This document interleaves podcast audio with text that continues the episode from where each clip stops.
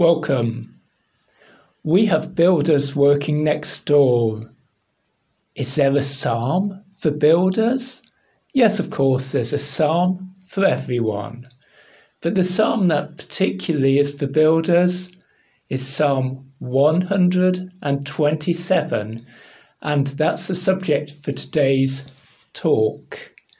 My name is Keith Simons. I'm a Bible teacher from England, and I present these talks each week explaining the meaning of a particular psalm by looking at it verse by verse and word by word.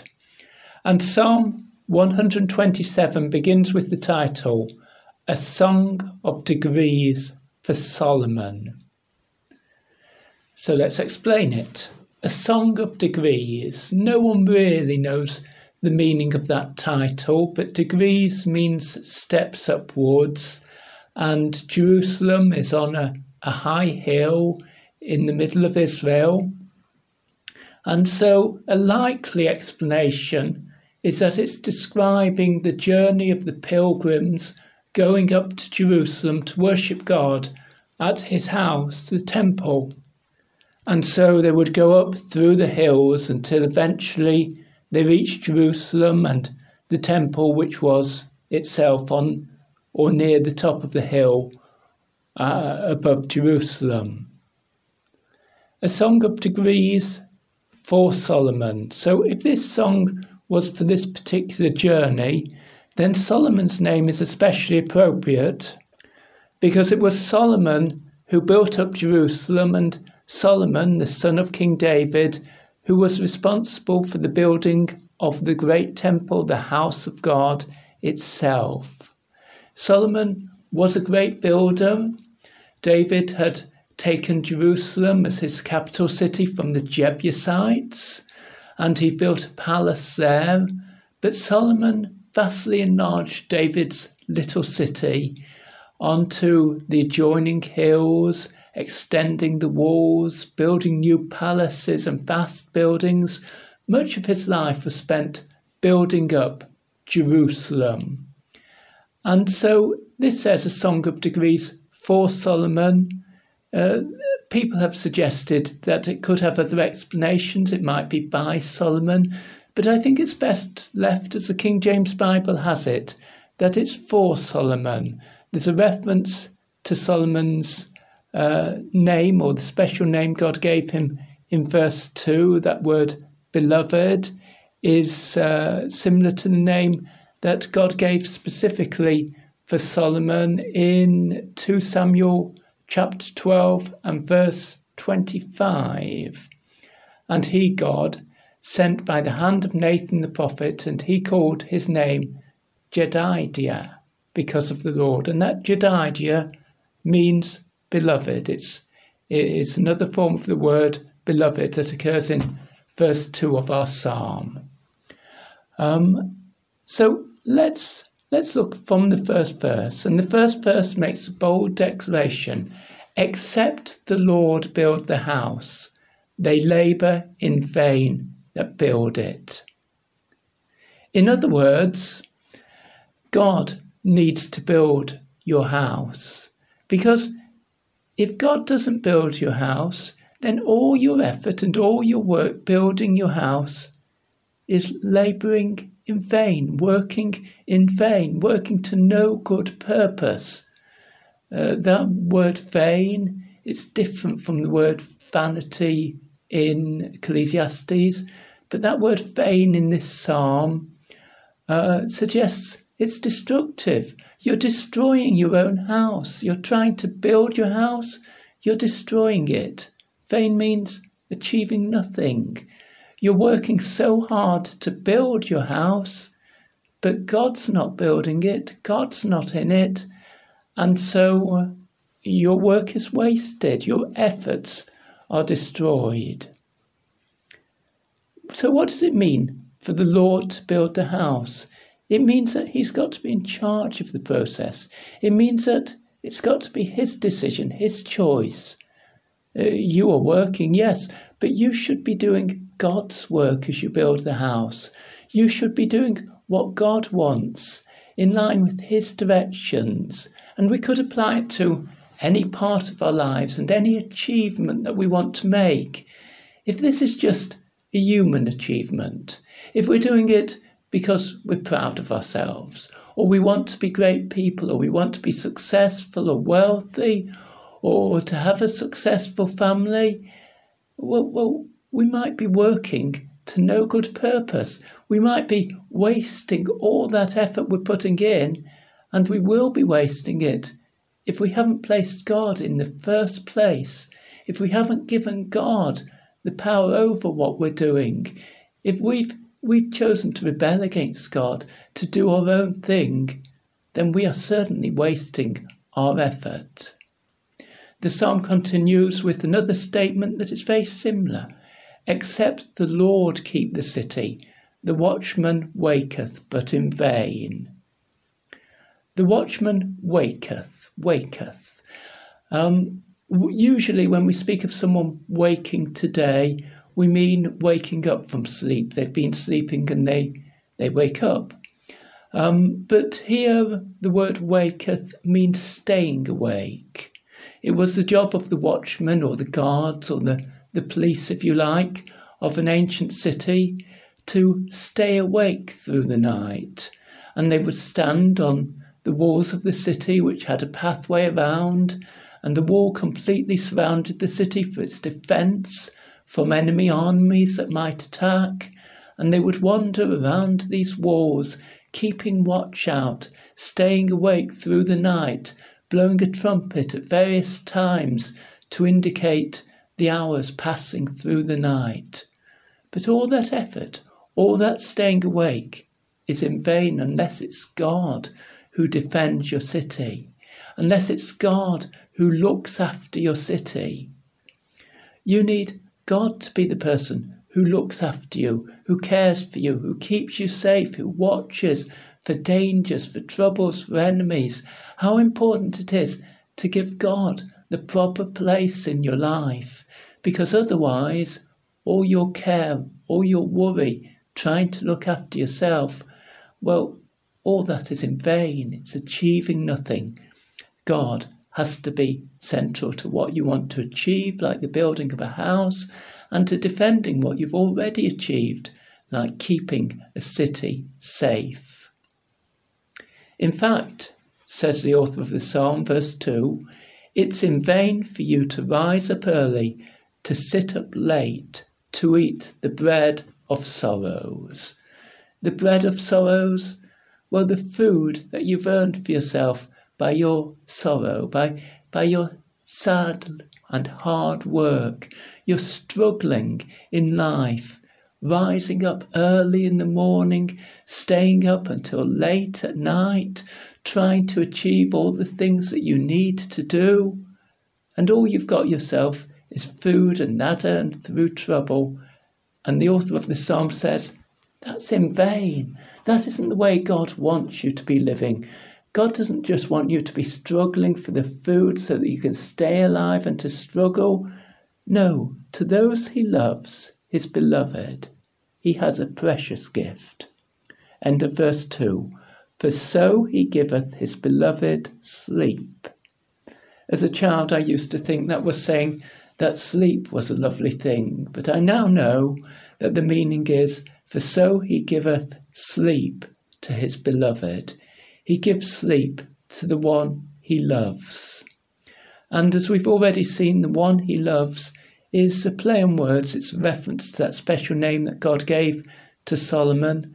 But the promise is equally true to all God's people. God loves all his people, and he doesn't want them to work hard, struggling to do their own things, eating the bread of sorrows, as the middle of the verse says. No, God wants them to rest properly. This isn't an encouragement to laziness. Of course, we should work at the proper time. Of course, we should do the tasks which God has given to us. But we shouldn't work beyond the proper time. We shouldn't be doing tasks which God hasn't appointed us to do. We should be enjoying the sleep that God gives to those he loves. Verse 3 And here in verse 3, there seems a change of emphasis with the psalm. It seems to be discussing children and therefore a different subject. Of course, there isn't a different subject. So we've got to link this second part of the psalm to the first part of the psalm. Let's listen to verse 3 first. Lo, children are an heritage of the Lord, and the fruit of the womb is his reward. So we've just heard that the things you want to achieve in life, like the building of a house, like the defending of a city, depend on God. And for Solomon, those meant particular things, because what house especially needed to be built in Solomon's day? Answer the house of God, the temple. What city needed to be kept or defended in Solomon's day? Well, especially the great city that he was building, the city of Jerusalem. And that work, that work to build up Jerusalem, to build up the nation, and to build it up on the basis of its relationship with God, as shown by the temple, well, that was a work for God to do. And Solomon had to work in obedience to God's direction and God's call. And so the future of his nation and the future success of his nation depended on God and not on all, all, his hard work. Solomon worked very hard on all this, arranging vast teams of labourers and so on. But if he were just doing his own work, or if he were working for the sake of pride, then it would fail. And how easily the future of that country which Solomon was building strong could fail.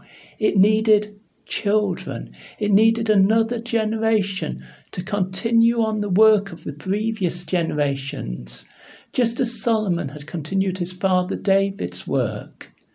So he needed his own children to continue that work. But how could Solomon achieve it? How could he have children who served God loyally? How could the future of Israel as a nation be secured? Let's read verse 3 again. Lo, children are an heritage of the Lord, and the fruit of the womb is his reward. Children literally uh, in the Hebrew means sons. Lo means look. Look, sons are an heritage of the Lord, an heritage, an inheritance. This seems a long way round in a way because we usually think of an inheritance as a gift that a father gives, typically on death, to his son. Yet here, the inheritance is that the father receives children. How is that possible? Because this inheritance comes from God. This is a gift of God to the fathers that they should have children. And the fruit of the womb, in other words, what comes forth from the womb, the success of the womb, the womb being the part of a woman's body where a child is carried. Um, so, this is God's reward for people that they should have children, children to continue their work, children to continue the special things they're doing for God that is God's reward. That is God's heritage. That is God's gift to his people. The future of a nation, the future of a church.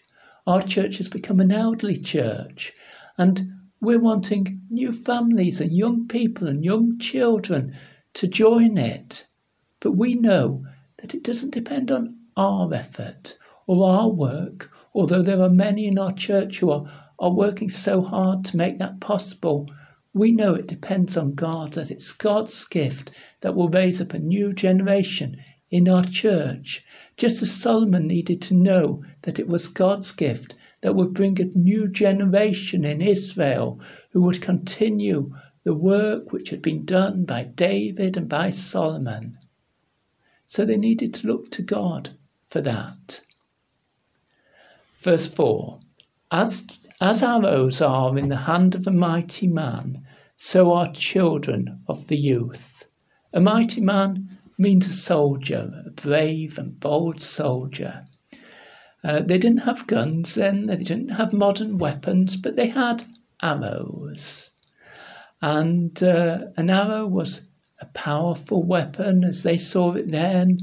Uh, you know, we think of bows and arrows now, and it seems like it's it's cowboys and cowboys and Indians from the films. But in those days, this was how you fought wars. These were your most powerful weapons. If you could fire an arrow, you could attack an enemy while that enemy was still far away from you, and you were still in a position of relative safety. And you don't want your arrow to be put away, you want it to be in your hand so you can fire it immediately and it's ready. The end of verse 4 So are children of the youth. By children of the youth, it means when the soldier, when the mighty man is still a young man, he has children. And just as he can send forth his arrows to fight for him, so these children born when he's young, when he's a young and strong man, as he gets a little older and a little more mature, and the children are grown up, and he can send those children to fight his battles for him. Verse 5 Happy is the man that hath his quiver full of them. Here it sort of mixes the metaphors. A quiver is a bag for carrying arrows. Um, but it's not talking about a bag full of arrows, it's talking about a, a quiver full of them. Happy is the man that has a family of many young men, many young men who can go forward like those arrows of verse 4 and win the battles on behalf of that man. That man uh, is still using the Hebrew word which was translated mighty man in verse 4. Happy is the soldier that does this. Uh, the word for happy is the same as the word blessed that begins the book of Psalms. It's describing someone who's truly content. Truly content is a man who has many brave and bold young children, ch- uh, young men who he can send forward to do his work and to win the victories that he would have fought as a young man. Oh, he's he's trusted God. He's put his faith in God, and God has given him a family, a family of young men, and that is what will bring success to the future of his nation. And verse 5 concludes They, that's the sons, shall not be ashamed, but they shall speak with the enemies in the gate. So the enemies are in the gate. The idea is an ancient city had, as we've already seen, a wall that went right round it, and the entrance to that city was at the city gate, and that was an important place, therefore, for meetings because everyone would have to go through that gate. And we see in the book of Ruth how, how the court uh, held its meetings in the city gate. And of course, if you were you're meeting with an enemy of that city, then that meeting would take place at the entrance to the city and the city gate. The enemy wouldn't be allowed in, but you would stand in the gate and shout across, and he would shout his replies. So, whether these these young men were dealing with enemies from outside the city or, or, or people who were hostile to our brave warrior inside the city and had maybe taken him to court. They're going forward at their father's direction to do his work, and they will not be ashamed. They'd be ashamed if they were too afraid to speak to the enemy. They'd be too ashamed if they didn't have a proper answer to the enemy. They'd be too ashamed if this was a situation where they were weak and they were unsuccessful. But they shall not be ashamed. They will go forward, those sons, at their father's direction to do their Father's work. And they will boldly go forward and they will speak with the enemies. They will contend with them. They will argue with them, whether it's arguing in court, whether it's proclaiming that they in the city will, will fight and will defend the city from an army that is against it. We don't know. But they will speak with the enemies in the gate and they will not be ashamed. And so we see that these young men, these children, have learnt from their father. They are bold and they are brave because they've learnt the lesson in verse 1. They've learnt that the future of their nation, the future of their homes, the future of their cities doesn't depend on them but on God. How can they speak those bold words of which they're not ashamed unless they're speaking with the support of the Lord, unless they are speaking because they are trusting in God, for, for they are weak. They, they can't really fight against and defeat every enemy. No one can do that. But God can.